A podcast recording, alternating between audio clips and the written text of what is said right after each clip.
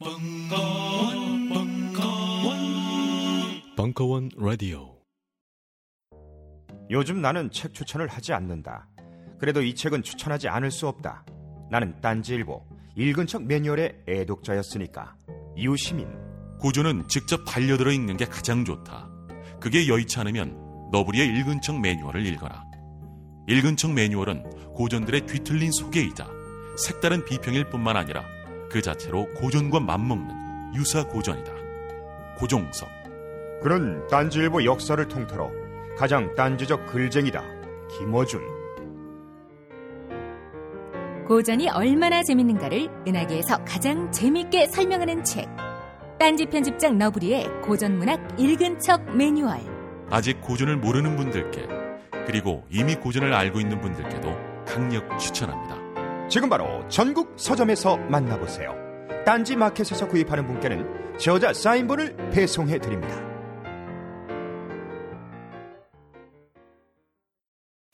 각종 사회 비리에 처절한 똥침을 날려온 딴지일보가 마켓을 열었습니다.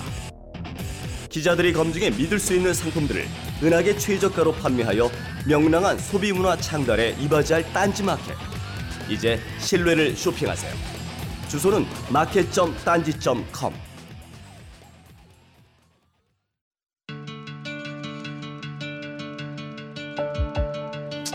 여러분들이 좀더 즐겁게 남은 여러분의 인생 동안 단 몇 초라도 더 즐거움을 기쁨을 가질 수 있는데 조금이라도 도움이 되었으면 합니다.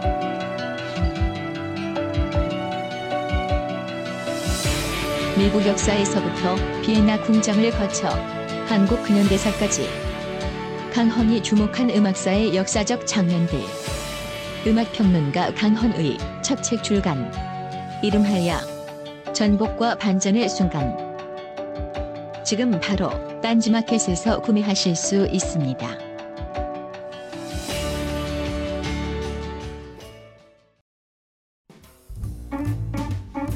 환타이 서바이벌 투어 시즌 2 오키나와 1편 2부 2015년 8월 12일 강연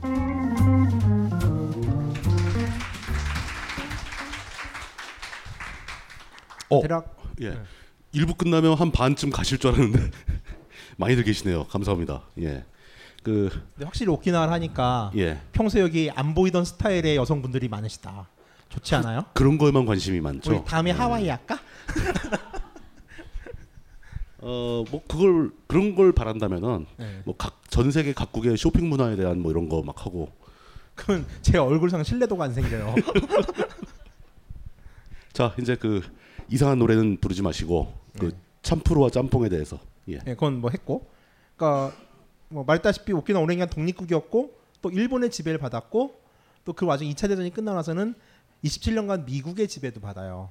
그러다 보니까 최소 세 가지 문화 여기에 중국풍의 문화까지 섞여서 네 가지 정도가 이들의 삶과 문화 속에 스며들게 된 거죠.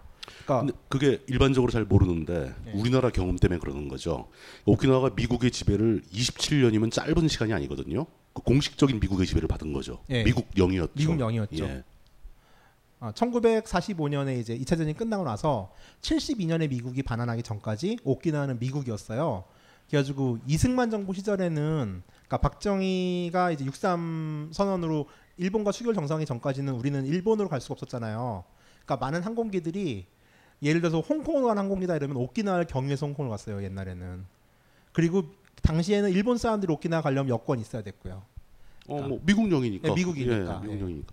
사실 그 미국이 오키나와를 지배하게 된 것도 뭐 일본이 패망하면서 그냥 가서 눌러 앉은 거잖아요. 눌러 앉았고 네. 또 그로 인해서 이제 오키나와에 있는 수많은 미군 기지들이 한국 전쟁과 이제 월남 전쟁 때 그 흔적은 지금도 남아서 그이 극동 지역, 뭐 태평양 함대 이런 데에서 그 미군의 주력 부대가 주둔하고 있는 곳이 오키나와죠. 그러니까 한반도 유사시가 되면 무조건 후텐마에서 해병대 날라와야 돼요.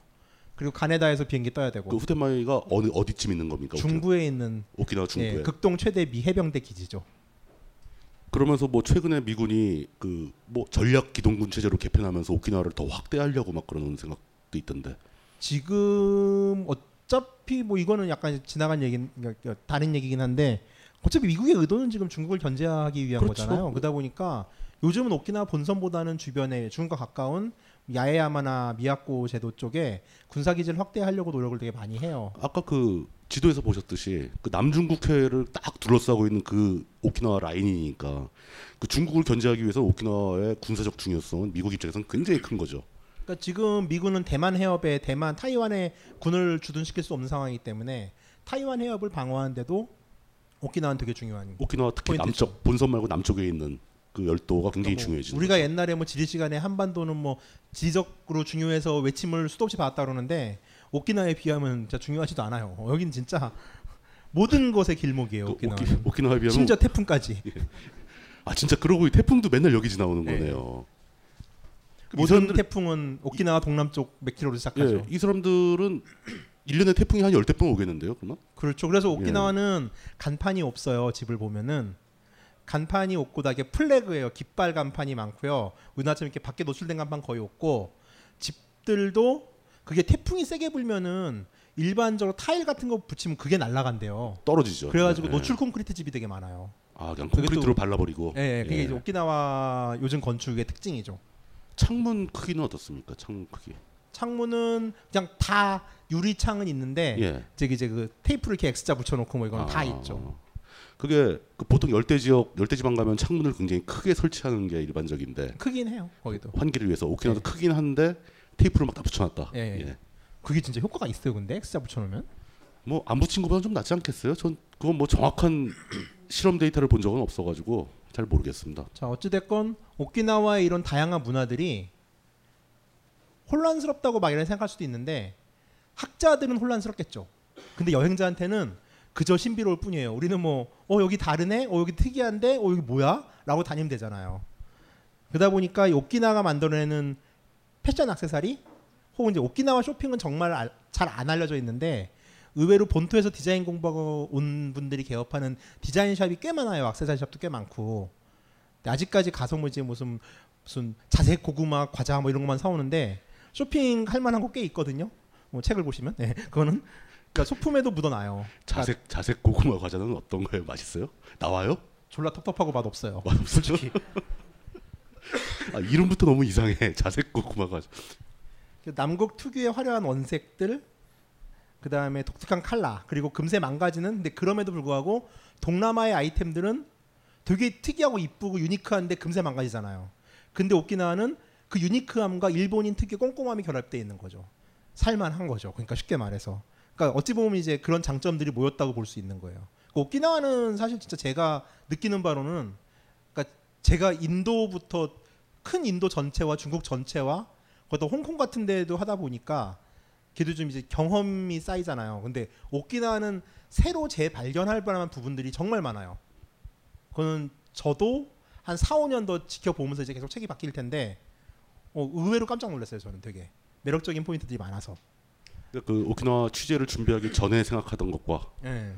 색다른 것이 더 추가된 게 굉장히 많다. 그렇죠. 그, 그 앞으로 할 일이 많이 늘었다는 얘기네요. 근데 뭐 재밌 재밌어 하니까 저는. 네. 알겠습니다. 근데 문제 이제 저만 재밌고 이제 여행하는 사람한테 재미없는 걸 저는 강요를 하는 경향이 좀 있어서 문제긴 한데 역사나 뭐 이쪽은 그 RC라서 열심히 떠들었기 때문에 예, 그건 이제 뭐 그거 보시고 실무로 넘어가자면은 실무를 할게 별로 없어요. 왜냐하면 오키나와 여행 난이도가 상당히 쉬워요. 그러니까 그나마 이제 물론 이제 이거는 렌트카가 있다는 가정한데 렌트카는 그거만 얘기하면 시간이 너무 많이 뺏겨서 요거는 다음 달로 미룰게요. 우선 렌트카 얘기는 다음 달로 미루고 일단 뭐 처음부터 시작하려면은 항공권부터 시작을 해야겠죠. 항공권은 한마디로는 싸요, 되게.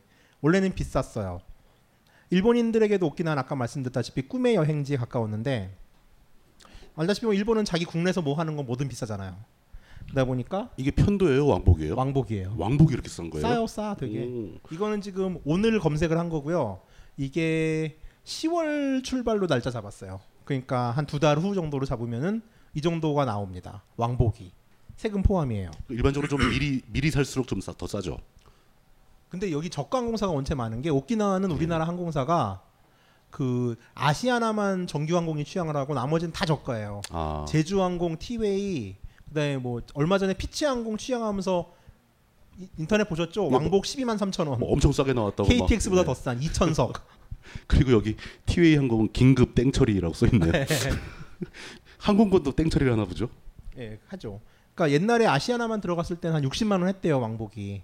그러니까 이제 만만치가 않았는데 한 2, 3년 전부터 갑자기 막 이제 뭐 여기저기 들어가면서 지금은 난립 중이죠. 그리고 초기 경쟁의 치킨 게임 중이기 때문에 최소 장, 내년 이맘때까지는 이 가격이 유지될 거예요 아마. 그리고 정리가 되면 한 30만 원 중반대까지는 올라갈 것 같은데. 그러니까 지금이 엔화도 조금 오르긴 하지만 미리 환전해서 놓으시면은 적당하죠. 일단 항공비가 해외로 나간 첫 번째 관문인데 그런 점에서 오키나와는 첫 번째 관문의 문턱이 낮은 편이죠 상당히. 이 정도 가격은 굉장히 매력 매력적인 가격이네요. 예. 뭐 사실 오키나와는 커다란 주의상이나 안전을 위협한 요소가 없어요. 그러다 보니까 항공권 사서 사고 가이드 사서 날아가면은 돼요. 그러니까 이게 오키나와는 그 천혜의 자연환경을 다 갖고 있지만 네. 사실 사회 구조라든가 뭐 교통 시스템 이런 건 다 일본 수준의 안정성을 갖고 있다는 얘기잖아요. 네. 그러니까 인도 같이 막 뭐 사라지고 뭐 그렇죠. 속이고 이런 거 없이 제가 그 오키나와의 인심이라고 해야 되나? 저 오토바이 타고 취재를 했는데 마지막 되면 정신이 나가잖아요. 그래서 오토바이를 파킹을 해놓고서 bus stand에서 버스 시간표를 취재해야 되는 상황이었는데 아이폰과 체크를 하다가 이 아이폰을 오토바이 그 앉는 자리 위에다 놓고서 한 40분을 나갔다 왔어요. 그러고 나서 38분째쯤에 어 씨발 어디 갔지? 이러고서 불이 나게 갔는데 그 아이폰에 위에 편지가 있어요. 그 얼마 전까지 사람이 안 가져가면 경찰서 보내가지고 이렇게 하라고 해가지고 써놓고 누가 갔더라고요. 그러니까 뭐 그대로 있어요. 그러니까 이게 인도에서 다니던 여행 스타일대로 생활하니까 이게 참 믿어지지 않는. 인도 인도에서라면은 상상할 수 없는 일이 벌어지는. 오토바이 바퀴를 뽑아갔겠죠, 걔네들은. 그 사이에 이렇게 나사를 풀고 있죠, 걔네는. 좀 다르더라고요, 진짜. 그게 뭐 치안이 굉장히 훌륭한 수준 높은 수준이다라고 얘기하는 게 뭐 역사적인 전통 뭐 일본과 미국의 지배를 받은 거 이런 것도 있겠지만 아직까지 그 지역 사람들의 마인드도 거기에 관련이 있겠네요. 그 저도 그렇다고 봐요. 그냥 네. 뭐 쉽게 얘기해서 착한 사람들이다라는 얘기네요. 예. 그러니까 아직까지 이렇게 사람들이 보면 되게 느려요. 그 대신에 오키나와 가면 짜증나는 것 중에 하나가 사람들이 동남아 사람들 같아요. 일본 사람들보다는. 근데 또 거기서 나온 여유들이니까 그건 이해를 하시고. 자, 짐을 쌀 때는 몇 가지 반드시 챙겨가야 될 물건이 있는데 첫 번째가 선글라스예요. 저는 개인적으로 저는 선글라스를 되게 싫어해요. 왜냐하면은 색깔이 없는 상태에서 내 눈으로 모든 색깔을 보고 싶거든요. 그래서 히말라야 올라갈 때도 선글라스 안 끼다가 눈 멀 뻔했어요. 진짜로. 거기서 써야겠더라고요. 요새 가준 다니는데 오키나와서도 선글라스 안 쓰고 다녔거든요. 근데 오키나와도 자외선이 원체 세가지고서 그러니까 일본 본토의 다섯 배라 그래요. 한국과는 비교를 못 해봐서 데이터가 없어서 못 봤는데 그러다 보니까 선글라스 꼭 쓰세요. 선글라스 안 쓰고 한 두 달 오토바이 타고 다녔더니 노안이 와가지고서 그 지지난주 물뚱님과 술을 먹었는데 물뚱님이 돋보기 맞추셨거든요. 돋보기를 뺏었었는데 잘 보이는 거예요. 그래가지고 아 나도 어, 멀지 어딜 내. 앞에서 노안 얘기를 하고 이 눈만 쓰는 직업을 가진 사람들이. 아, 그러니까 아, 진짜 그 자외선량이 많으면 선글라스 꼭 필요하죠. 예. 예. 그게 뭐 그냥 시원한 느낌 뭐 이런 기분 좋음 뭐 이런 게 아니라 시신경을 보호하기 위해서 필요한 겁니다. 예. 근데 그럼에도 불구하고 이제 오키나와 실제 바다색은 너무 매력적이기 때문에 내 눈으로 보고 싶은 욕구가 있어요. 그럴 때는 반드시 해를 등지, 등에 지고 선글라스를 벗으세요. 진짜로 뭐 눈이 아릴 정도로 아파요. 우리가 그리고- 그럴 정도면 백인들은 어떻겠어요? 그러게 말이에요. 그 사람들은 선글라스를 벗을 수가 없는 거죠, 완전히. 그렇죠. 그 다음에 래쉬가드도 챙기셔야 합니다. 물놀이를 하실 거면 이게 한국에서는 요새 갑자기 올해부터 래쉬가드 입더라고요. 그 전엔 또 비키니만 입더니 그 저는 뭐 래시가드 별로 안 좋아합니다. 아 예. 예. 근데 그 그거는 저 피부를 보호하기 위해서라고 예. 권장하시는 거죠. 그 래쉬가드 사진을 어서 퍼오고 싶었는데 래쉬가드를 검색하니까 다 헐벗은 언니들이어가지고 이게 저작권이 무섭고 소상권이 무서워서 가져올 수가 없겠더라고요. 그래가지고 사진을 못 가져왔는데 일단 오키나와에서는 비키니 입고 선텐 이런 거 못 해요. 선크림 아무리 발라도 안 돼요. 그냥 익어요 사람이. 그냥 불고기가 됩니다 사람이. 그러니까 한국에서 뜨겁다 뜨겁다 하는 거랑 차원이 달라요. 그러니까 선크림을 바른다 제한적이에요. 그리고 해변에서는 그냥 래시가드 입는다고 생각하세요. 이 래시가드를 또 입는데 한국에서처럼 반팔 반바지로 웹시를 부린다 안 돼요. 온 몸을 가리셔야 돼요. 차도라고 생각하세요. 그러니까 긴 팔, 다리까지 쫙 가릴 수 있는 걸로 입지 않으면은 불고기가 돼요. 정말 거짓말이고 불고기가 돼요.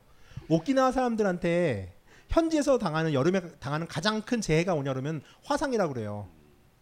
그래서 저도 의아해서 아니 오키나와 사람들도 익어요? 그랬더니 야 화상에는 안 익는 사람이 없어 이러면서 그렇죠. 뭐그 그러니까 사람들하고 현지인들도 그래요. 피부가 두꺼운 것도 아닐 테고. 그렇죠. 근데 원래 그 해양 스포츠, 해양 스포츠를 즐길 때는 무조건 그 이 수트를 입는 게 제일 좋거든요. 뭐 서핑할 때도 그렇고, 뭐 다이빙할 때도 그렇고. 근데 오키나와는 일단 그 자외선 때문에라도 반드시 입어야 된다. 뭐 이런 말씀하시는 거네요. 그다음에 물질을 할 예정이라면 오키나와 가면 이제 뭐 스노클링 같은 거는 스노클링 포인트가 있는 게 아니라 연근에서 그냥 이렇게 안경 쓰고 들어가서 보면 물고기들이 보여요. 산호가 보이는 바다들도 있고요. 뭐, 뭐가 보인다고요? 산호. 아 산호, 난 어. 상어가 보인다는 줄 알고. 산호. 네. 그 오키나와 해변 아직 얕은 근에 산호가 서식도 하고 인공 해변이라면 인공 해변 이제 해변이 오키나와는 둘로 나뉘는데 인공 해변의 숫자도 상당히 많거든요. 인공 해변 같은 경우는 바닥이 세면이다 보니까 산호나 이런 바다 생물들이 없죠. 근데 천연 해변 같은 경우는 어지간한 데는 다 있어요. 그리고 이거는 결코 홍보가 아니지만 이제 그 이번에 뭐 제가 제가 저와 연관 있는 책을 보시면은 스노클링을 할 수 있는 지역은 스노클링 할 수 있다고 나오고 수심이 몇 미터고 여기서 무슨 열대어를 관찰할 수 있는지 정도가 나오거든요. 그러니까 그거 보고서 대부분 물 속에 들어갈 거란 말이에요. 근데 그러려면은 아쿠아 슈즈도 장착을 하시는 게 좋아요. 열대다 보니까 해파리가 들어올 수도 있고요. 물론 관리가 되는 해변은 해파리 네트라는 게 있어요. 근데 그런 이제 호텔에 있는 해변이나 유명한 해변이 아닌 데로 많이 빠지게 돼요. 차 끌고 가다가 그냥 어 저기 뭐지 하고 들어가는 경우가 되게 많거든요. 이런 데는 관리가 안 되기 때문에 기본적으로 좀 보호 장비를 갖추시는 게 좋고 근데 이런 그 아쿠아 슈즈 같은 보호 장비는 그 굳이 오키나와뿐 아니라 그냥 해양 스포츠는 필수적인 겁니다. 네. 굉장히 위험해요 바다는. 네, 그렇죠. 자, 그 다음에 아쿠아 슈즈 이거 굉장히 예쁜 걸 가져왔네요. 원래 좀 더 험악하고 튼튼한 거가 필요합니다. 요, 요즘 이쁘대요, 다. 예. 그다음에 이건 이제 옵션인데 물 속에서 풍경을 보다 보면은 이 풍경을 간직하고 싶다는 욕구가 들어요. 그 이제 카메라 문제가 생기죠. 근데 물 속에서 찍을 수 있는 카메라는 한계가 있어요. 이건 잠깐 짧게 말하자면은 카메라 물속에서 막에 사진을 찍고 싶다라고 하면은 되게 세 가지 정도로 분류할 수 있는데 첫 번째가 이런 DSLR 같은 데다가 하우징을 끼는 거예요. 이러면 장비가 이만해요. 아무래도 두껍게 쓰- 찍어지는 거니까 네, 커지겠죠. 카, 메라 값도 2, 300 하겠지만 하우징 값도 돈 빽해요. 60m 들어갈 일 없잖아요, 우리가. 60m까지 아무 의미 없는 거예요. 꼭 인도에서 사막에 가서 이렇게 사막에 나타 사파리 할 때 시계 보여주면은 그 사막 사람들이 그게 궁금해요. 이거 몇 미터까지 들어가니? 아니, 야 네가 지금 여기 들어갈 일이 없어 여기는 막 이래도 되게 중요하더라고 그 사람들한테. 어쨌든 60m 집착하지 마시고 사진은 제일 잘 나오죠 이게. 그리고 두 번째는 이제 방수 똑딱이를 사는 거죠. 요거는 요즘 물놀이 하는 사람이 많아가지고 회사별로 방수 똑딱이가 나와요. 대개 10에서 15m 정도 들어가요. 그 얘는 제일 센 15m짜리인데 요건 이제 제가 쓰는 장비예요. 그러니까 어, 저도 이거에 그한 한 할아버지쯤 되는 똑딱이가 있었어요. 아. 그 올림푸스 거였는데 5m까지 들어갈 수 있다고 써 있는데 전 심지어 욕조에도 한번 안 해봤어요. 아. 믿을 수가 없어. 들어가면 바로 고장 날것 아, 같아가지고. 괜찮아요, 괜찮아요. 저도 써 실제로 잘. 됩니까 이게? 네. 물속에서 사- 가동해도 문제가 없나요? 네. 그- 그- 이걸로 찍은 사진이 좀 이따 나와요. 아 그래요? 네. 그그저 소금기 끼고 그러면 뭐 세척하고 막 그래야 되는 거 아니에요? 물에 닦으면 되죠, 그냥. 음. 그러니까 화질은 아쉽죠. 똑딱이니까. 근데 아이폰보다 좋고요. 당연히 좋죠. 이런 방수용 전문 똑딱이는 수중 촬영 모드랑 수중 화이트 밸런스 모드 같은 게 있어가지고 물색이 좀 제대로 나와요. 그러니까 물에서 AF도 잘 잡고. 그러니까 일반 똑딱이처럼 쉽게는 못 써요. 사용법은 좀 매뉴얼 보셔야 되는데 요거는 개인적으로 추천을 하는 게 얘가 5m 더 들어가요. 15m짜리고 다른 브랜드는 10m 들어가더라고요. 그래가지고 요거는 좀 저도 개인적으로 쓰는 거고 막 집어 던져도 괜찮아요. 근데 일반적으로 그 스쿠버 다이빙 할 때는 뭐 15m까지 갈 수가 있겠지만 스노클링 할 때는 15m 들어갈 사람 은 거의 없습니다. 그래서 그 진짜 전문적으로 해도 예, 요런 애가 있죠. 이거는 카메라를 넣고서 그냥 비닐팩에 이제 잠그는 거예요. 한 3m까지 들어가고요. 스노클링 한 사람은 주로 이걸 쓰는데 왠지 좀 싸 보이네요. 요거는 한 3, 4만 원이면 삽니다. 예. 디카팩은 아주 유명한 브랜드인데 저 렌즈 부분이 유리예요. 근데 저게 투과율이 그렇게 좋지 않아 가지고 중심은 잘 나오는데 주변부는 좀 애하게 나와요. 그러니까 사진에 집착하시면은 방수 똑딱이가 좀 더 나요. 성능은. 그래가지고 이렇게 하시고 저는 이런 류는 응급용이라고 보긴 하거든요. 그러니까 우선 내 카메라에 딱 맞춰진 기계가 아니기 때문에 되게 불편하더라고요. 그리고 요즘은 어디 갔어 내 가방? 어. 저는 이번에 베이징 가서 이거를 사왔지요. 샤오미 액션 카메라 방수팩 40m 이렇게 해서 7만 원. 그거는 그것도 방법이에요. 저건 심지어 저거잖아요. 동영상 카메라잖아요. 네, 동영상 되고 사진도 찍혀요. 사진은 되고. 사진 1,600원 하소고 이건 중국 가시면 사, 사오실 만한 물건 중에 하나예요. 그 네, 샤오미예요. 예, 40m. 그 실제로 40m까지 들어갈까요? 아, 10m밖에 안 들어갈 거예요 저는. 그 이상 무서워요. 그래서 이번에 작업하면서 찍은 사진이에요. 그러니까 올림푸스 똑딱이로 찍은 거거든요. 근데 오키나가 똑딱이고 대부분 스노클링이고 뭐 잠수해도 3, 4m, 5m 이상 안 들어갔어요. 근데 그 정도의 바다에서 이 정도가 보여요. 산호예요. 이건 뭐 색깔을 손보거나 뭐 아니요, 어, 안본 저- 거예요. 그대로 그러니까 수중 카메라가 좋은 게 이런 게 잘 잡혀요, 되게. 뭐 물속에서 찍을 게 이런 거 말고 뭐가 있겠습니까? 물속에서 그렇죠. 무슨 풍경 사진을 찍을 것도 아니고. 저도 이제 물 되게 무서워하거든요. 그리고 스노클링은 수영을 못해도 할 수 있어요. 왜냐하면 이거 그 뭐야 뭐라 그러죠 이거? 스노클. 자켓 자켓. 아, 어. 저 그저 뭐 부력 있는 거. 구명복요. 그거 부력. 입고 그냥 뒤집어서 빨대 꽂고 하는 거기 때문에 수영하는 것과 별 상관이 없고 개별적으로 할 수 있는 해변들도 되게 많아요.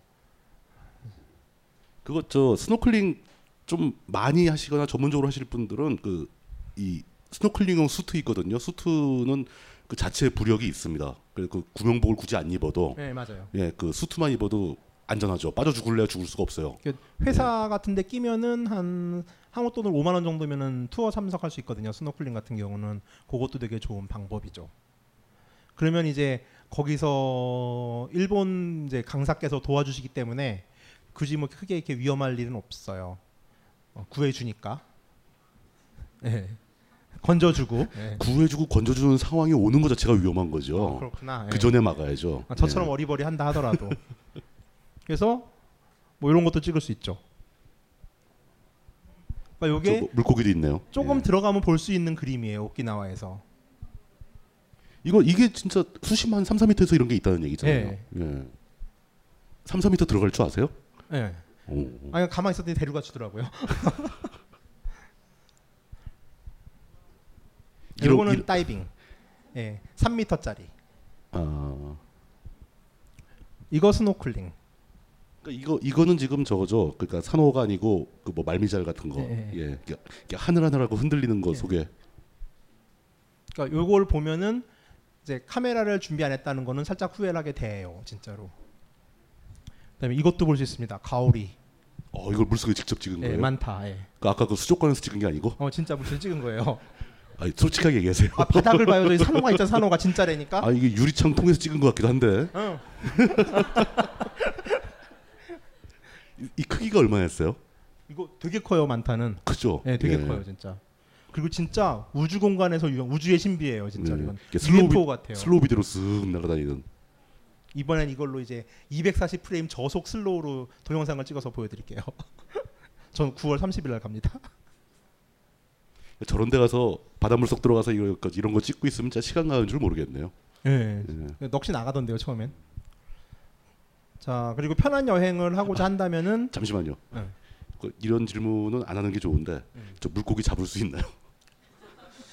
뭐 몰래는 잡을 수 있을 거야. 나는 그걸 할 거라고 생각했어요, 나도. 아니 저런 열대어는 맛이 없는데 가끔 먹을 수 있는 고기도 지나갈 것 같은데. 예, 저기 저거 저쪽에 그 가다랑어 예, 그 가다랑어 어, 같은 되게 거. 많아요. 예. 예. 그, 그 자, 그건 먹을 수 있잖아요. 아, 법적으로 통제가 되고 있나요? 예, 법적으로는 안 돼요. 법적으로 안 되면 못 잡는 거지. 몰래 하면 할것 같은데. 아니, 낚시는 낚시는 해요. 낚시는. 아니 그러다가 물속에 들어가서 뭐 작살 같은 거로 가다랑어를 푹 찔렀는데 네. 피냄새 맡고 상어가 온다거나 그러면 얕아서. 아 얕은 자, 데는 뭐 그다음에- 가다랑어도 조그말 텐데. 예. 인터넷 대책은 세워 놓는 게 전 좋다고 봐요. 뭐 여기 계시는 분 상당수는 아마 이제 뭐뭐 예, 뭐 트위터리안이나 뭐 페이스북 열심히 하실 것 같은데 SNS가 된다라면은 일단 오키나에서 고국에 있는 친구들에게 염장질을 할 수 있죠. 특히 일하는 애들에게 특히 야근할 때 아주 좋은 깨알 같은 재미를 느낄 수 있고 그다음에 여행하는데도 편한 게 이제 뭐 시중에 있는 책도 그렇고 이제 많은 책들이 내비게이션을 지원하기 위해서 맵코드가 맵코드는 뭐냐면 내비게이션에 입력하는 숫자 나열이에요. 일본에서 경위도 좌표를 압축해서 만든 숫자인데 이게 약간 오래된 유산이다 보니까 맵 코드에서 표시한 하나의 점은 가로 3m, 세로 3m예요.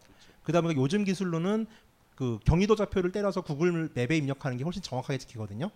그래가지고 이제 이 프렌즈 오키나와 같은 경우는 두 개를 다 지원을 해요. 경위도 좌표까지 지원을 하는데 그렇게 활용을 한다 하더라도 이제 인터넷은 터지는 게 좋아요. 그리고 내비게이션 기능도 일본 같은 경우는 그 내- 차량에 있는 내비게이션들이 되게 나빠요. 한국 거에 비해서. 그래서 차라리 저는 구글 내비기가 괜찮을 때도 있더라고요. 그, 아, 그 우리나라에서 쓰던 내비는 일본 데이터는 없겠죠? 어, 없죠 당연히. 그뭐 티팩 이런 거안 되겠죠? 안 되죠, 안 되죠. 자, 가장 편한 방법은 로밍이에요. 그뭐다 아시겠지만 하루 만 원에서 만천 원 정도 하죠. 현지에선 3G로 터져요. 겁나게 느려요. 그리고 SKT는 조금 매력적인 상품이 하나 있는데 최근에 7월에 발표했더라고. 저도 이번 찾아보니까 오늘 아, 어제 찾아보면서 찾았는데 그 일본 데이터 무제한 LTE 요금제라는 게 있어요. 7이라는 숫자부터 했는데 7일 동안 LTE 데이터를 말은 무제한인데 1기가까지 쓸 수 있고 그 다음부터 속도 제한해서 쓸 수 있는데 요게 5만 원이에요. 그럼 로밍보다 싸고 3G가 아니라 LTE 데이터죠. 근데 이건 SKT만 되더라고요. 그 다음에 LG는 아주 아주 이상한 요금제가 있는데 두 명이 한꺼번에 가입하면은 할인해주는 together 할인 무제한 데이터 요금제라는 게 있는데 한 세 명이 붙으면 한 8,900원 별로 싸지도 않아요. 그 다음에 KT는 요새 egg를 빌려줘요.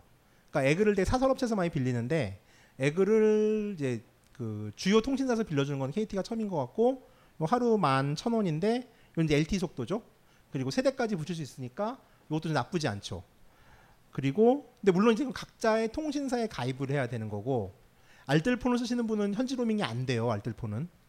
그러니까 그 뭐지? CJ 헬로넷인가? 어 그거 저도 그거 쓰는데 그거는 에그를 미리 연락해서 임대를 받는 방식밖에 없어요. 그리고 이거저거 다 귀찮으면은 요즘 사설로 egg 임대해 주는 회사들이 많거든요. 그러니까 검색해 보시면 여기저기 나오는데 사설이 조금 더 싸요. 그러니까 Wide Mobile이라고 이제 제일 큰 데가 거인 것 같던데 여기는 뭐 하루에 8,000원 정도에 하- 빌릴 수 있고 6일 이상 임대하면 5,000원, 500원 정도 된다더라고요. 근데 이거는 이제 막 붙으니까 예, 그런 업체들이 많이 있는 거 보면은 겁나 많아요. 그러니까 네. 오키나와 같은데 이렇게 전반적으로 LTE 환경은 다 돼 있다는 얘기네요. 어, LTE가 예. 한 40% 터지고요. 근데 나머지 40%는 3G가 터지고요. 나머지 20%는 아무것도 안 터져요.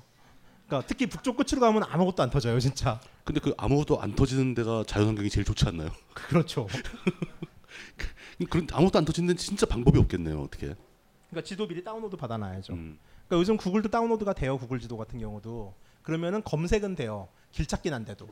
그러니까 급한 대로 이용할 수 있죠. 검색되고 GPS는 되니까. 예, 그쵸. 인터넷 없어도 GPS는 되니까. 그다음에 가장 싼 방법은 일본에 있는 egg 업자와 deal을 하는 거예요. 일본에도 egg를 빌려준 회사들이 있는데 도쿄에 있는 회사들이 몇 군데 있거든요. 근데 여기는 장기 여행을 하면 되게 싼 게 한 달에 6,750엔이에요. 그러니까 한 달 기준 67,000원이고 한 달에 한 달에 7만 원 안쪽이면 네. 뭐. 근데. 하루는 900엔이니까 9,000엔 거의 비슷하죠. 음, 음, 음. 그러니까 장기 여행 이건 어떻게 하냐면은 이쪽에다 주소를 던져서 계약을 하면은 나하 공항으로 egg가 날라와요. 그래서 나하 공항 우체국에서 수령을 하고 내가 다 쓴 다음에 그 egg pack에 동경으로 붙이는 봉투가 있거든요. 아. 거기다 넣어서 우체국에 던져주면은 착불로 날아가는 거예요. 반송 봉투를 포함해서 준다. 예. 예. 그러니까 이거를 만약에 안 준다. 그러면 처음에 카드로만 결제가 돼요. 그래서 내 카드에서 계속 돈이 나가요. 그러니까 꼭 반납을 하셔야 돼요. 저 아는 사람이 그- 예, 네, 예. 성가하시다는 거죠. 그리고 요즘은 나하공항 국제청사 여행 안내소하고 2층을 올라가는 에스컬레이터 사이에 심카드 자판기가 생겼어요. 소넷이라는 소니 계열사에서 하는 자판기인데 요게 1기가에 3,000엔 정도 하고 3기가가 5,000엔이에요. 기한은 한 달이고. 그러니까 이건 이제 LTE니까 이게 사실 우리나라에서 3G 로밍 받는 것보다는 이게 훨씬 나아요. 그러니까 근데 이제 일본은 신카드가 있어도 음성 통화는 안 돼요. 데이터만 되지. 일본은 법상 외국인은 그 거주민증이 있지 않으면은 음성을 안 열어줘요. 법이 그래요. 그래가지고 데이터밖에 안 줘요.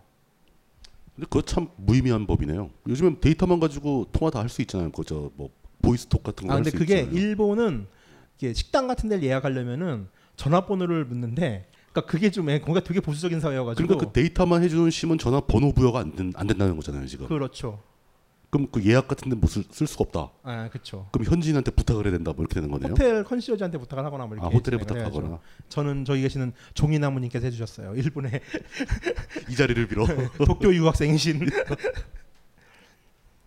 자 이제 렌트카 같은 실무가 남아 있는데 또 이 얘기를 하면 지겹잖아요. 되게 30분밖에 안 남았는데 렌트카는 다음 시간에 하겠다고 렌트카는 얘기했어요. 다음 시간에 예. 할 거야 그래서 예, 하고 이제 그러면 가서 뭘 볼지라는 걸 가지고 우선 꼭 보면은 괜찮을 것 같은 열 가지를 오늘 하고 다음에는 렌트카랑 기타 실무 음식을 하고 한국인한테 안 알려진 곳인데 또 좀 가면 좋은 열 가지 정도 해서 할, 진행을 할게요. 그럼 지금 30분 남았는데 오늘 꼭 가봐야 할 10곳을 다 소개를 하겠다고요?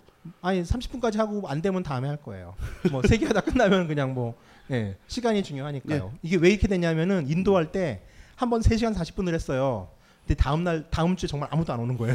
그래가지고 시간으로 끊자 무조건. 가보죠. 10군데 중에 네. 몇, 구- 몇 군데나 할 수 있을지. 자, 이름이 나오고 예. 그 밑에 숫자가 나오는데 이건 좌표예요. 그러니까 요거를 입력을 하시 뭐 해두시면은 혹시 책을 안 가지고 여행을 하신다 하더라도 요거 입력하면 가실 수 있는 이 책과 상관없이 이 아름다운 마음은 그냥 책 한 권씩 사세요. 뭐. 네, 아, 이- 추라미 수족관입니다. 예. 여기는 뭐 다들 아시죠? 아까 도입배에서도 나왔던 저희가 화면이 아니라 실제 수족관의 수조예요. 뭐 75년 오키나와 엑스포의 산물이라고도 하는데 72년 5월 15일 날 오키나가 미국에서 일본으로 넘어가요. 일본으로서는 조국 반환 기념모에서 졸라 축하하는 분위기였거든요. 그러니까 오키나가 우리 땅이니까 우리 한번 큰 행사를 한번 열어볼까라고 해서 엑스포를 유치해요. 그래서 75년도에 해양 엑스포가 열리는 거죠. 참고로 해양 엑스포는 우리나라도 여수에서 한번 했었죠. 그래가지고 이때 되게 넘어가 이제 전화 이양될 때 재밌는 분위기였던 게 미국과 일본이 서로 칭찬하는. 그러니까 막 이렇게 멘트가 나왔죠. 무력으로 점령한 나라를 아무런 배상금도 받지 않고 평화적으로 이양한 거는 인류 역사상 처음 있는 아름다운 일이다.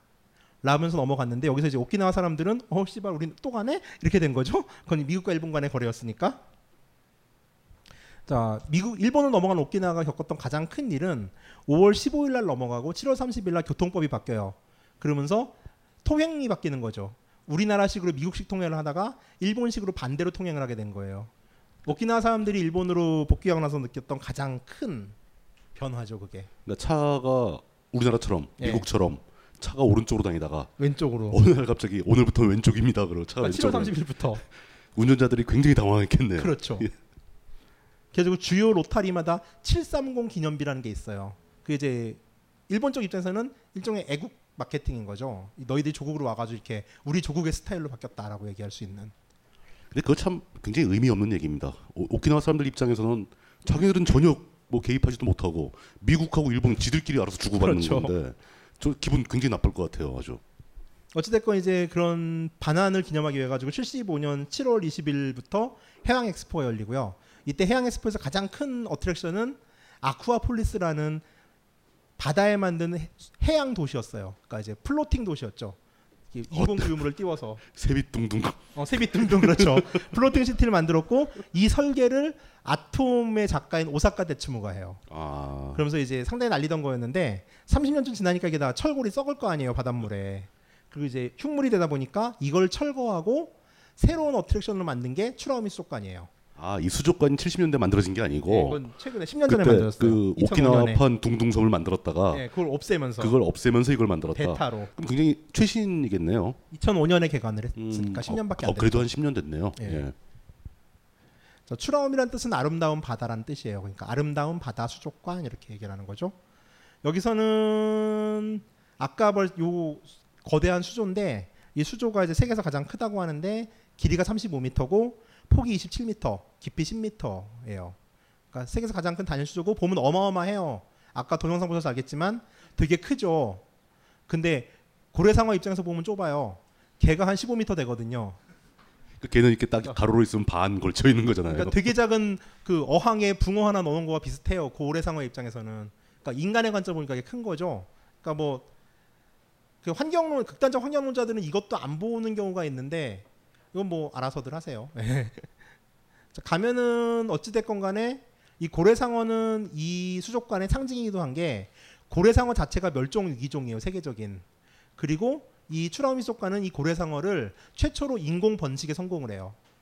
그리고 여기 있는 이 제일 큰 애가 이름이 찐따인데 진짜요? 찐따 찐따 네. 네, 찐따인데 그 발음을 왜곡하지 마세요. 예. 찐따가 90 그러니까 2005년 개관 시부터 지금까지 살고 있어요. 그러니까 이 아이의 하루의 생은 기네스북의 하루하루 갱신인 거예요. 그 지금 세 마리의 아이들이 살고 있고요. 음, 아, 또 저한 마리만 있는 게 아니고 세 마리가 있는 거예요. 네. 그럼 그러니까 세 놈이 왔다 갔다 한 거라니까 한 놈이 아니라. 아 그 세 번 나온 게 서로 다른 놈이었다. 네, 네, 네. 그 찐따고 딴 애였어 딴 애는. 다른 애들 이름은 뭐예요? 몰라요. 예 넘어가겠습니다. 뭐 네. 여기서 뭐 안 믿는다고 내가 가보질 않았으니 뭐 어떻게 그러니까 어쨌든 있나? 속관으로서는 사유 그 명분이 있는 거죠. 그 여기가 되게 좀 어찌됐건 수족관 치고 환경 친화적인 게 산호 같은 경우도 산호를 직접 사육하기 위해서 그웬 위에 물에 유리창 같은 걸 하나도 안 달고 바로 햇빛이 비치게 만들어요. 그래서 산호가 자랄 수 있는 환경을 만들어 놓은 거죠. 그러니까 이런 부분들은 평가할 만한 부분들이 분명히 있어요. 저도 물론 이런 수족관이나 동물원에 반대하는 개인적 입장이긴 한데 뭐 그렇습니다. 자 여기서 이제 퀴즈가 나갑니다. 이게 딱 한 번만 맞출 수 있는 거예요. 그러니까 답이 둘 중에 하나예요. 그러니까 처음 정답하고 외친 사람한테 기회가 있고 이 사람이 틀리면 기회 없어요. 경품은 그 책입니다. 맞, 예, 맞추면 뭐책 주는 거예요? 아, 기- 맞추면 책을 드려요. 어, 한 권밖에 안 무슨 가져왔어요. 무슨 저 자기가 쓴 책 주는 거죠? 예. 오, 오키나와 책이에요. 자 그러면은 문제가 뭡니까? 자 그러니까 했을 때 가장 처음 손 들고 답을 말해야 돼요. 그- 이렇게 되면 보통 문제 문제 말하기 전에 손 드는 사람이 있다고. 아, 그리고 그 사람이 틀리면 모든 사람의 기회가 다 사라지는 거예요. 왜냐하면은 그 아닌 게 답이니까. 자, 자, 그 고래 상어는 고래일까요, 상어일까요? 네. 어이 씨발 맞았다. 아니 저, 저 저기 저분은 매번 할 때마다 매번 오시는 내부자인데 내부자 거래 아니에요 이거? 아 나비자관은 아니에요. 오늘 어떻게 알았어요? 아 그래요? 네. 고래상어는 상어가 맞죠? 예. 하는 김에 한번 더 하죠. 네, 제가 상, 예. 퀴즈가 생각이 안 나요. 어, 어, 이따가 끝나고 그, 아, 나서. 그걸로 합시다. 그, 끝- 끝날 때 하는 걸로 하죠. 예. 네, 이건 상어고요. 해양 생물 중에 비고래목 중에서 가장 큰 해양 생물이에요. 근데 상어인데 이빨도 작고 온순해 가지고서 사람을 물거나 하지 않아요. 네, 가끔 사람이 물릴 때가 있는데 얘가 밥을 먹을 때 무가 지경에 빠지거든요. 입이 되게 커요. 이때 이렇게 함부로 하면 빨려 들어간대요, 사람이. 그러니까 그거는 저 고래상어 사람을 문 게 아니라 네. 사람이 입으로 빨려 들어간 네, 거지. 그렇죠. 자 여기 잠깐 보면은 뭐 이제 이런 데가 있어요. 첫 번째 구역은 이런 이제 뭐 해삼이나 불가사리 같은데 여기는 이제 여기만 직접 만질 수 있어요 사람들이. 그러니까 아기들이 주로 좋아하죠. 아, 저기 막 손 넣어서 이렇게 막 만지네요. 예, 꼬맹이들. 예. 네, 뭐 이런 그러니까 수족관이라기보단 자연환경처럼 꾸며놨죠. 그 아까 해양 사진은 제가 찍은 거예요 물 속에서 이- 여기가 아니라. 네, 그 내가 헷갈린다. 이 스칼라톤이 비슷해. 이렇게 일본식 특유로 분재처럼 만들어 놓은 산호들 키워 놓은 데도 있고요. 그 정원 가꾸듯이 막 예쁘게 예. 만들어 놓고. 그다음에 고래상어와 함께 이 수족관에 또 상징이 하나 있어요. 안하고. 아, 안 하고. 근데 이걸 바다의 미어캣이라고도 하죠. 그래서 되게 귀여워해요, 상당히. 이 우리가 먹는 안하고 아닙니다. 작아요, 얘네는. 그 다음에 세 번째 스타가 이 만타라고 하는 쥐가오리. 그렇죠. 쥐가오리. 이걸 아까 진짜 실제 바다에서 보고 사진 찍었다고 우- 주장하고 있는. 그러니까 이거를 봐요. 여섯 찍으면 되게 잘 나오는데 예. 그 카메라의 가장 큰 불만이 예. 원거리가 되면 진짜 잘 안 나와요. 그래서 음. 저도 이제 DSLR에다가 하우징을 달고 싶은데 음. 제가 아직 물을 내서 잘 못 놀기 때문에 감당이 안 돼서 음. 이번엔 똑딱이 가져갈 거예요. 뭐 합리적인 추정이라면은 네. 수, 수족관에서 사진을 찍는데 좋은 카메라로 찍었다가 똑딱이로 찍었다가 하면서 자기가 찍었다고 시끄러워요. 우기, 시끄러워요. 자기가 찍었다고 우길 수도 있는. 고래상어. 아 진짜 크네요 이거 진짜. 이게 아크릴이 가로가 12m인가 그래요. 이게 평판 단판 아크릴인데 이거 운송하는 것도 장난 아니었다 그러더라고요. 어 그렇겠죠. 그렇죠. 예. 예. 그다음에 이 뒤로 넘어가면은 이게 또 지붕에서 지나가는 아이들을 볼 수 있는 볼 수 있는 데도 있어요. 그러니까 수조 밑에 공간이 있다는 예, 얘기죠. 그 머리 위가 예. 수조일 수도. 그다음에 옥상으로 올라가면은 이제 그 수조 위의 공간, 노출된 물이 있는 공간이 있는데 여기 이제 에어컨이 하니까 되게 덥긴 한데 가끔 먹이를 줄 때 이런 사진을 건질 수가 있죠. 아, 위에서 내려다보는 거, 예. 물 위에서. 예, 아가리 진짜 크죠. 진짜 사람이 빨려 들어갈 만하네요. 네. 예. 그다음에 이제 뭐 심해 어종을 다루는 강 같은 경우는 되게 어항이 작아요. 가서 보면 알겠지만 여기 같은 경우는 이제 200m 이하로 내면 수압이 달라지기 때문에 이 어항에서 수압을 조절해 줘야 되거든요. 또 일부러 그러니까 가- 압력을 높이는 거죠. 예. 얘네들 처음 잡았을 때 눈이랑 위가 튀어나온대요. 지상으로 날라오면 예, 나오죠. 예. 얘들을 살려가지고 집어넣었다더라고요. 음. 그래가지고 뭐 그한 한 50m, 50m 이상만 그 내려가면은 거기서 50m 밑에 있는 물고기를 낚시로 잡아서 바로 꺼내면 눈 튀어나옵니다. 실제로 그 낚시꾼들은 많이 흔히 보는 거예요. 그리고 이 불에가 불에 뭐 위장이죠 위장 위장이 이렇게 입으로 조금 밀려 나오고 막 그래요. 어. 근데 그게 한 조금 지나서 적응되면 다시 또 들어가요. 아. 예. 또 심해. 그다음에 이제 오픈된 공간에 뭐 이제 거북이. 그 지금 생존하고 있는 바다 거북이 일곱 종이 있는데 다섯 종이 이 수족관에서 또 키워지고 있어요. 그 바다 거북 대부분은 또 바다거 멸종 또 멸종위기죠 다. 멸종위기 예. 예. 그리고 이제 두 번째는 또 뻔한데요. 이건 뭔가요? 슈리성 공원. 글자가 잘안 보여요. 아, 예. 그 저도 이거 색깔을 바꾸려고 했는데 어떻게 하는지 몰라가지고 예. 여기는 이제 나하시에 있는 우리나라 지금 경복궁 같은 데죠.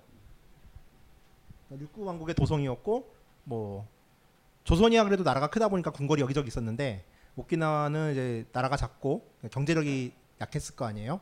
그러니까 궁전이 요거 하나 있어요. 딱 특이한 점이라면은 외관이 정말 화려한데 대부분 동아시아에 있는 궁전들은 전각 자체의 외관을 화려하게 하진 않아요.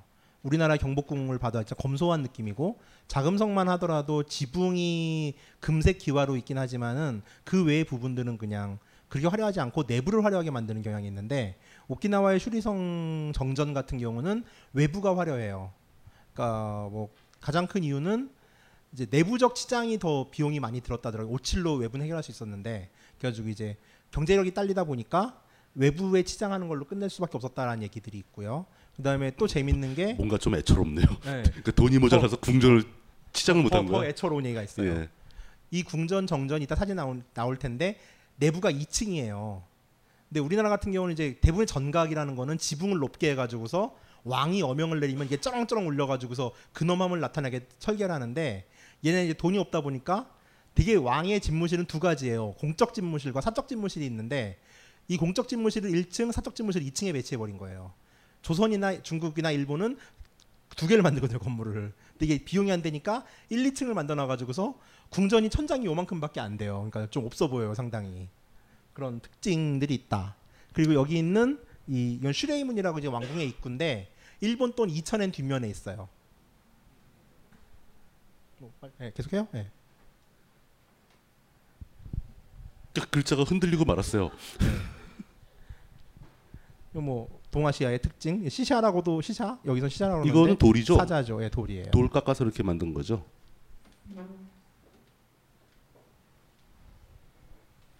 이건 정전 앞에 있는 숲인데 오키나와 토속 신앙에서는 이제 우타키라고 하는 성스러운 장소예요. 그래서 왕이 바깥에 나가기 전에 이 안에 들어서 기도를 했다 그러더라고요. 그 오키나와 토속 신앙에 대한 얘기들도 좀 흥미로운 부분이 있는데 그거 한 시간 걸려요 얘기하는데 그래가지고 예, 넘어갈게요. 자 그, 이제 그 토속 신앙에 대한 얘기를 다음 시간에 어떻게 한번 좀 해봅시다. 재밌을 것 같은데요. 책에 있어요.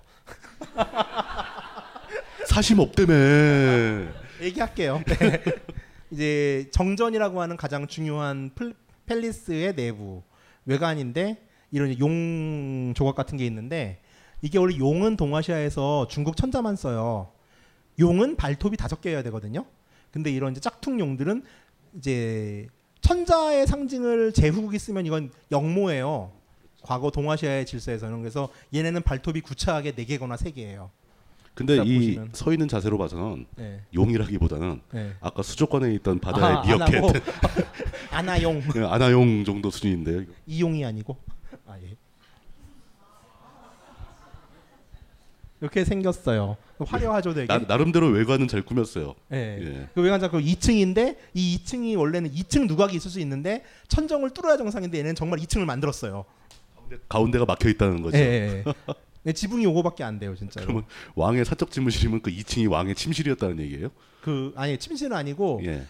그게 원래 모든 궁전이 그러니까 어명을 뭐 이제 어제 내리고 선포하 이런 데가 있고 사적으로 이제 뭐 친지들과 회의하고 이러는 데가 아, 모여서 회의하고 그런 예, 장소를. 공간에. 그 전체적인 건물 디자인은 일본풍인 것 같아요.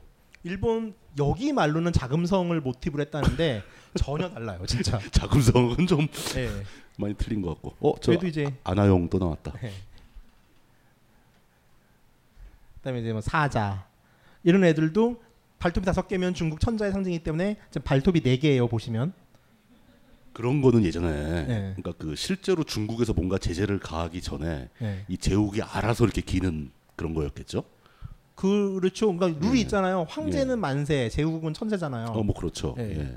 그 아시죠? 우리가 대한독립 만세를 외칠 수 있었던 3.1운동 때 가장 큰 이유는 대한 제국이 성립돼서 그렇죠. 황제를 자처했기 때문이었지. 대한 제국이 없이 조선에서 바로 식민지 넘어갔으면은 대한 독립 천세 이래야 되는 거예요. 그게 뭐가 중요해? 얘네들은 졸라 중요하죠. 어차피 저게. 어차피 다 망한 다음인데. 그렇긴 하죠. 예. 이거는 사이즈가 얼마나 됩니까? 요거는 한 2m? 가로 2m 정도. 예.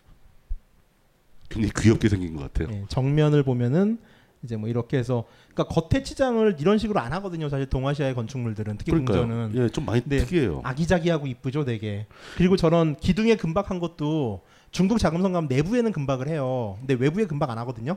네, 예. 저문 문이 이렇게 옆으로 여는 건가요? 예, 그렇대요. 안 열려서 안 열어봤는데 그렇대요. 그 우리나라는 이렇게 이 땡겨서 여는 거잖아요. 예, 그게 일본식 일본은 이렇게 여나요? 원래 궁전이?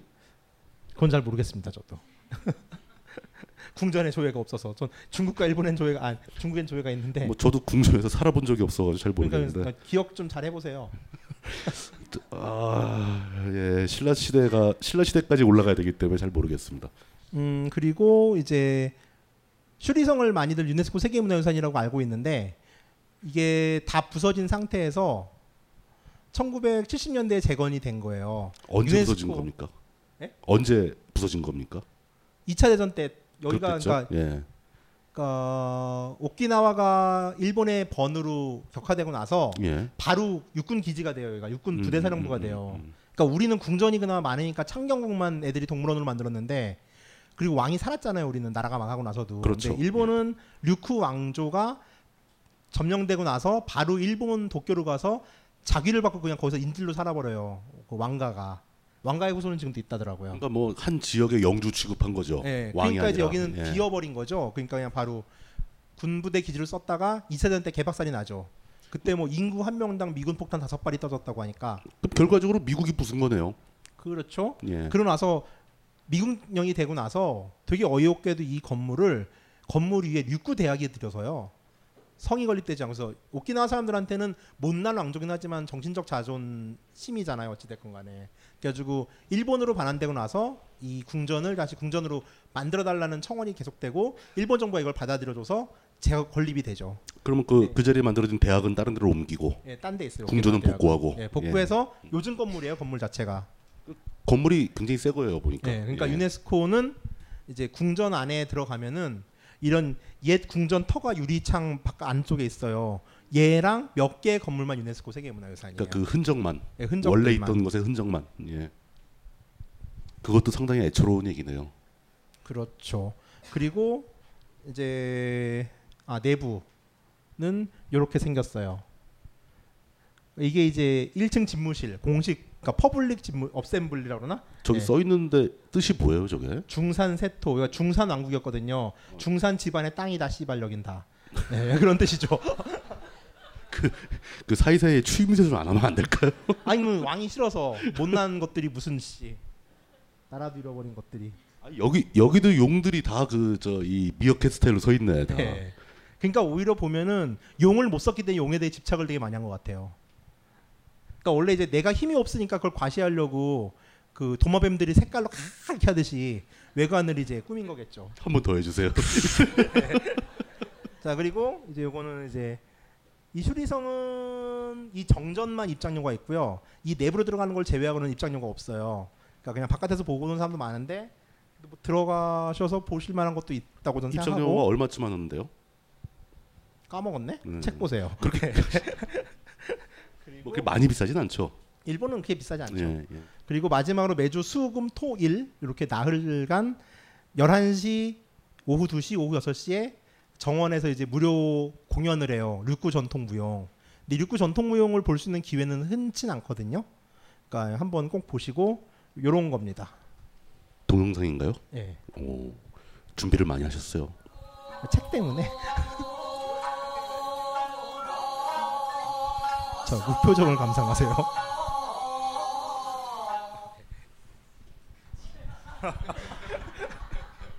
아니 뭐, 뭐 예상하는 바지만 이렇게 뭐 예상대로 웅장하다거나 뭐 규모가 크다나 이런 건 아니지만 예. 그 일본 색이 강하고 좀 약간 좀 아기자기한 그런 느낌의 예. 공연이네요. 예. 그러니까 뭐 보실만 합니다. 실제로. 그러니까 뭐 저런 거 그냥 그 앞에 이렇게 쭉 서가지고 팔짱 끼고 보는 거예요? 의자 있어요. 아 의자 있어요. 아 저거 손각대로 찍은 거예요, 참고로. 삼각대 없이. 손으로 들고 찍은 게 저렇다고요? 예. 어 훌륭합니다. 예. 예. 자, 그 다음에 세 번째는 타케토미 마을이라고 이거는 야에야마 열도예요. 조금 내려가 볼게요. 좌표는 떠시고. 예. 여기는 작은 섬인데 총 164채의 마을이 있어요. 그러니까 여긴 되게 이제 외졌던 데죠. 그러니까 오키나와 전통 가옥은 지금 오키나와 본섬엔 하나도 없어요. 전쟁 때 다 부서져 가지고서 세 채인가 남아 있고 오키나와에서 100년 이상 된 건축물이 거의 국보급이에요. 왜냐하면 남아난 게 하나도 없어요, 진짜. 그러니까 인구 한 명당 폭탄이 다섯 발이 떠졌다니까요. 오키나와 전역에. 그냥 미군이 오키나와 전역을 초토화시켰다. 모든 걸 날려버렸다. 그렇죠. 그러다 보니까 여기는 야에야마 타이완 쪽이고 전쟁을 안 했던 지역이다 보니까 여기는 전통 가옥이 남아 있고 마을 전체가 전통 가옥이에요. 그리고 또 좋은 게 이게 참 여행은 아이러니한 게 개발이 안 돼가지고 낙후된 곳들이 결국 여행지가 되는 거예요. 여기는 변하지 않았기 때문에 지금 볼 수 있는 곳이 된 거죠. 안 그랬으면 여기까지 갈 이유가 없던 거죠. 그렇죠. 예. 그래가지고 마을 전 구역이 진- 현재도 보존 구역이고, 그러니까 민속촌이 아닌 실제 마을이고 실제 사람들이 살아요. 아침에 와서 비지를 하고 저 돌담들을 무너지면 쌓고 저 돌다음의 분위기는 제주도하고 약간 비슷한 것 같기도 그렇죠. 해요. 예. 오, 진짜 진짜 비슷하네요 제주도하고. 예. 예. 자 이렇게 집집마다 붉은 기와가 있고 그 시샤라고 하는 사자 가 지붕마다 올라가 저 있죠. 지붕에 저걸 올려놓는 게 예, 하나의 그 액땜용 그렇죠. 동물이죠. 예. 예. 그 다음에 여기를 이제 자전거를 타고 충분히 갈 수 있는 거리인데 굳이 걷는 게 너무 싫다. 나는 걷는 게 싫고 자전거도 싫어요라고 한다면은 이런 물소차를 타고 갈 수 있죠. 그러면 이제 이 물소차들이 가면서 막 똥을 싸면서 지나가요. 사실 저는 이거 진짜 반대인 게 이게 그 전통적인 스타일의 마차로 만들면 되게 무거워요, 진짜. 그러니까 특히 물 쏘는 그리고 오키나와에 있는 애들이 아니라 관광용으로 대만에서 가져온 애들이거든요.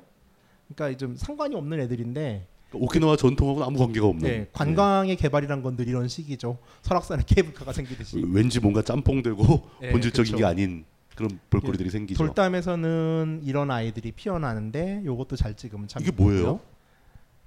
풀이요. 양치 식물. 어 진짜 특이하게 생겼는데 그 뭐 소철 고사리 이런 거 비슷하기도 하고. 그다음에 마을에 얼마나 낙후됐으면은 전봇대도 나무예요. 아 나무 전봇대. 메이지 네. 시대 때 만들었던 거라더라고요. 그러니까 이 전체가 마을을 볼 수 있고 여기 그 이시가키 섬에서 배로 한 40분 정도면 갈 수 있는 마을이고 해변은 오키나와 본섬의 물은 이런 똥물이라고 생각할 정도로 바닥이 비친 거예요 지금 다.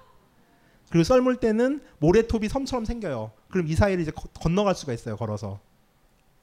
찍혀봐야 허리까지밖에 안 차고. 그러니까 이런 데를 보게 되니까 오키나와 바닷물을 요구를 하게 되는 거군요. 그렇죠. 예. 그 책에 보면 그 레이더 그래프라는 게 있어요. 바다에 보면 뭐 수질 이런 걸 평가해 놨는데 오키나와 본섬의 수질 4와 남쪽의 야에야마나 미야코 수질 4는 달라요. 절대 평가가 안 되더라고요. 아예 그저 절대 평가가 불가능했어요. 측정 단위가 달라 버리는 거예요. 예. 예. 이제 지금 바닥이 보이는 거예요, 물에. 이런 바다에서 살던 사람이 우리나라 서해에 오면 기겁을 하겠네요. 그렇죠. 바다가 왜 이러냐고 막 그러면서. 이 섬에 있는 또 하나의 바다가 있는데 여기는 이제 성사라고 별모래라고 들어보셨죠?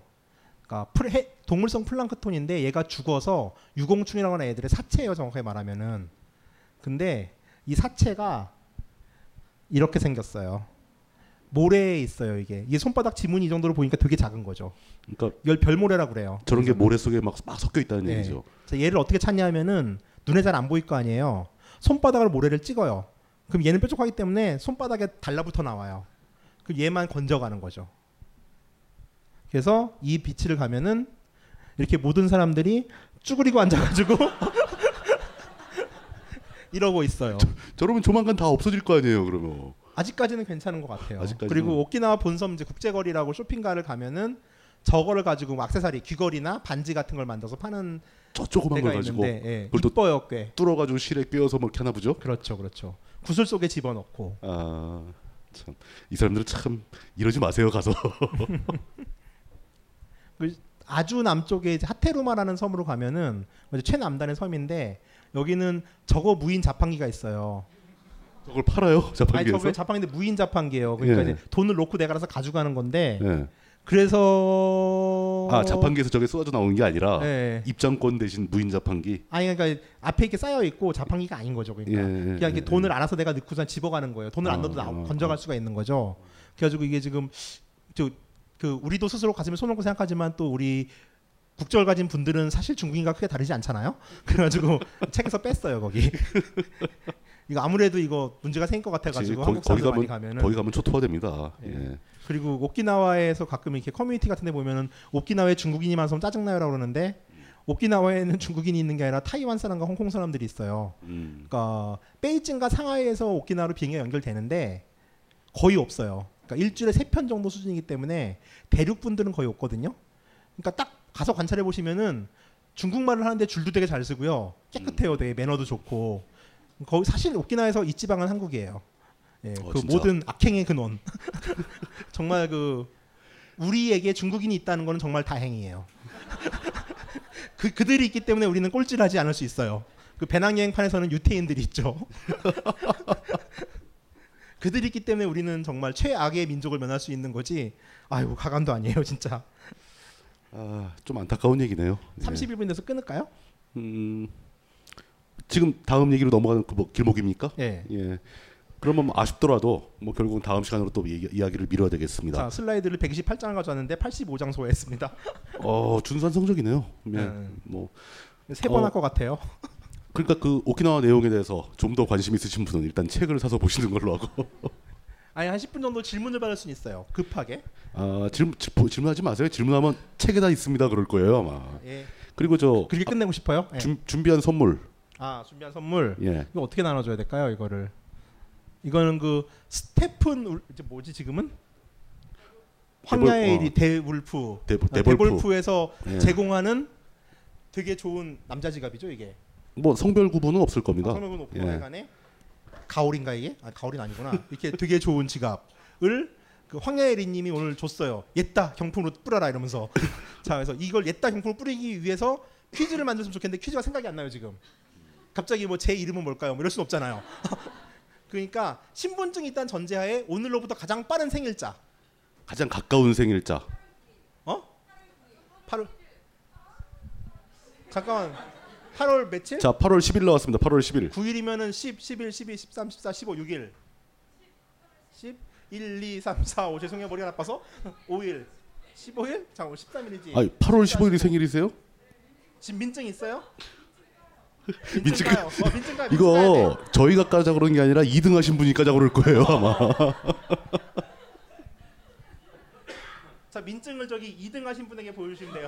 인증은 어, 2, 등 하신 분이 이제 저기 인정하시면 되니까. 어. 자 그러면은 딱 한 명만 설득하면 되니까. 8월 14일이나 아니면은 8월 12일이 나오면은 그 사람이 위너예요. 지금 이틀 차가 어, 나왔기 때문에. 12, 13, 14.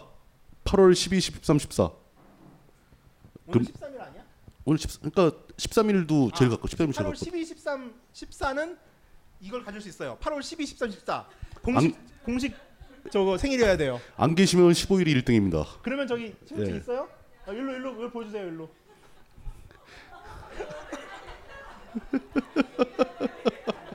저 확인하셨나요? 확인했어요?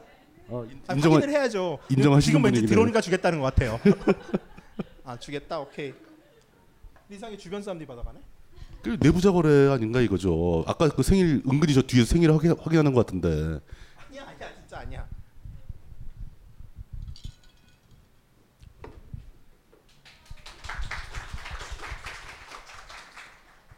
그러면 예, 네, 정리를 네.